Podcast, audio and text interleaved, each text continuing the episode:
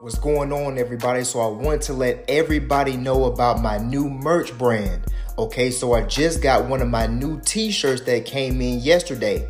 The reason why I created this brand was because I wanted everybody to think about allowing the stock market to pay for everything that you need. So if you want to go on vacation this summer or go on vacation later this year, don't pay for it, trade for it. If you need to pay for your daughter's tuition, don't pay for it, trade for it. If you want to get an investment property, a beach house, or whatever your life truly desires, don't pay for it, trade for it.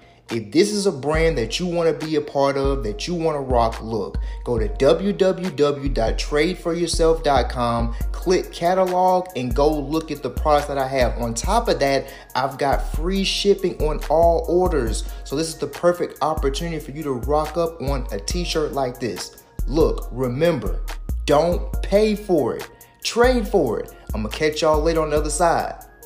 What's going on, everybody, and welcome back to another episode of the Trade For Yourself Podcast, where my mission here is very simple. I just want to help you learn how to trade and invest in the stock market for yourself.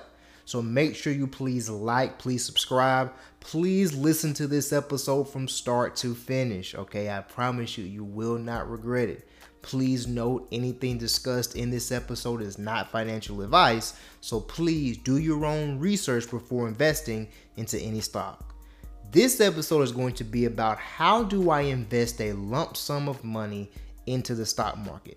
At certain times throughout the year, we may be fortunate enough to receive lump sums of money for a myriad of different reasons. We may receive a tax return. We may receive a bonus check on our job. We may receive a lump sum payment in our business. And we may want to use that lump sum of money to make a solid investment into the stock market. This episode, we're going to break that down and talk about how to strategically invest that lump sum of money so you can get the best return that you can possibly get. All right, let's get right into it. Okay, everybody, so before we get into the episode, remember the question: how do I invest a lump sum of money into the stock market? Okay, everybody, so let's talk about dollar cost averaging.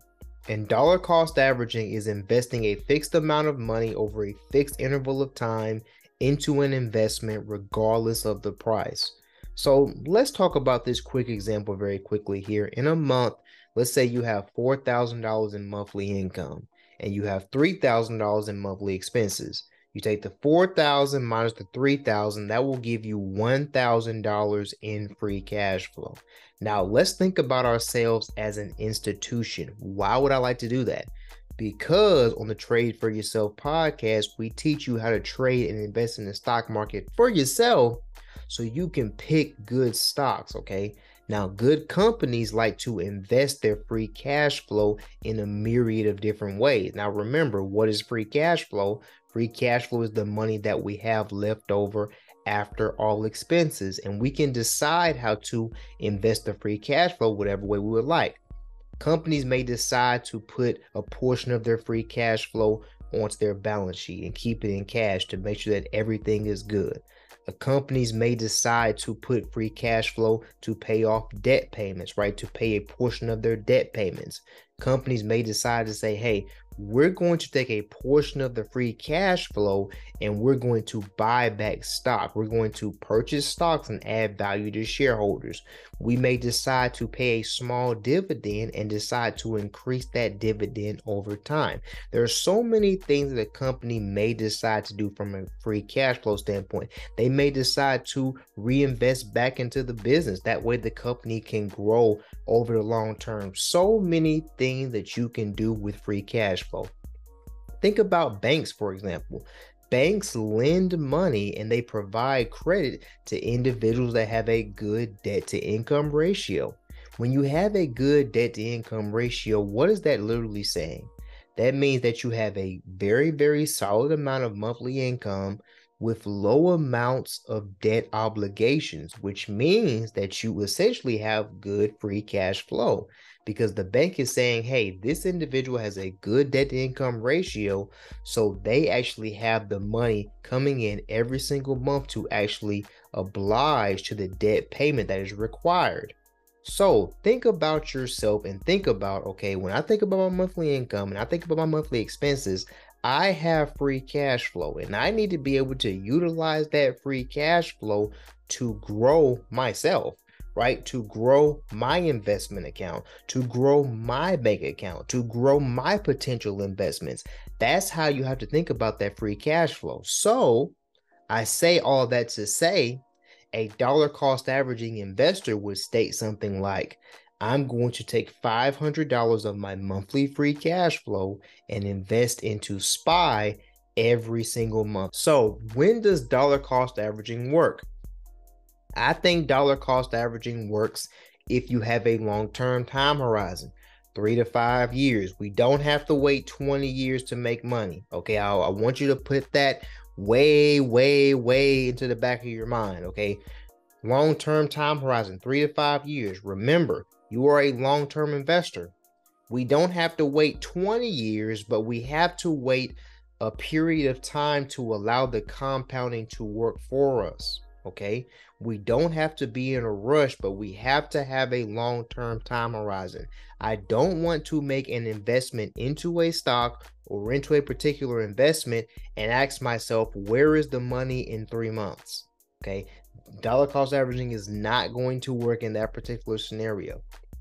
Okay, when else does it work? It works when you use it to invest in ETFs and index funds. Remember, these investment products hold baskets of companies. So this type of investing mitigates your single stock risk, okay? This allows you to invest a portion of it every single month. Let's just talk about index funds for an example. Index funds are designed to match the returns of the particular index. The S&P 500 has an index fund. The Nasdaq has an index fund. The Dow Jones has an index fund. The Russell 2000 has an index fund. Those particular index funds that track those particular indices are designed to match the performance of those indices. And so put that into perspective. The reason why this works is because I'm having a long-term time horizon. And I'm investing into a basket of companies. I'm not investing into one specific company, okay? That mitigates your single stock risk. So for beginners, I think you should utilize dollar cost averaging for ETFs and for index funds. Whenever you have been in the stock market for a longer period of time and you understand risk mitigation and things of that nature, maybe you can utilize dollar cost averaging for particular stocks if you understand how to value a company and if you are able to take on that risk. But that is only when you have been in the market for a long period of time. Now, dollar cost averaging also works if you do it consistently every single month. Dollar cost averaging is not going to work if you decide to do it on March 3rd and then you don't pick it back up until August 29th. It's not going to work, y'all. It's not gonna work if I decide to start on April 5th, but then come back and I don't start back again until May of 2024. It's not going to work. You have to do it consistently every single month and do a particular amount that you can actually commit to, right? If you can't do $500 a month, don't put yourself into that particular situation, okay? All these people on social media are going to tell you, hey, you got to have $1,000, $2,000, $3,000. No, you can start investing with as little as $50 or $100. You just have to make sure that you are doing it consistently. And you have to figure out a way to continue to grow your skill set so you can have the capital to invest more money, right? But dollar cost averaging works if you do it consistently.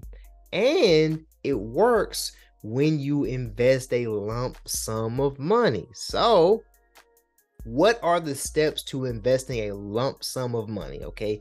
And in this particular example, let's say we have $6,000 to invest. That way we make the numbers very, very easy for ourselves, right? So step one, we utilize DCA to invest over a period of time. I personally suggest a 1-year time frame, especially for a beginner, okay? And I believe this will work in any market environment. whether we're in a bull market, whether we're in a bear market, whether we're in a sideways market, whatever you want to call it, I believe that this works in every single market. The reason why is because, like I said, what did we talk about before? We said that we have to have a long-term time horizon, but I also understand that people don't necessarily like to see their investments go down, right? If we're investing at an all-time high, we don't want to throw all of our money in at that particular time. So I believe that we should spread it out over a one-year time frame maximum, the one-year time frame maximum. That way we can have an average price. That way we can continue to hold for the remainder of that long-term time horizon that we have. It'll give us that average price. Remember, the market goes through cycles. Sometimes the market's high, sometimes the market's low. Sometimes the market will go through corrections. Sometimes the market will just keep on running. So if we dollar cost average over a period of time, we'll get that average price and we'll be able to hold for that long period of time. Number two, let's open up a brokerage account and let's deposit your lump sum. There's a lot of good brokerage accounts you can use. You can utilize TD Ameritrade. You can utilize Charles Schwab. You can utilize E-Trade. Do your research on what you should utilize from a brokerage account perspective. Number three, use your monthly allocation to make your first investment. In this scenario, you would invest $500 per month over a 12-month period. $500 times 12 is $6,000, which is the lump sum that I have to invest.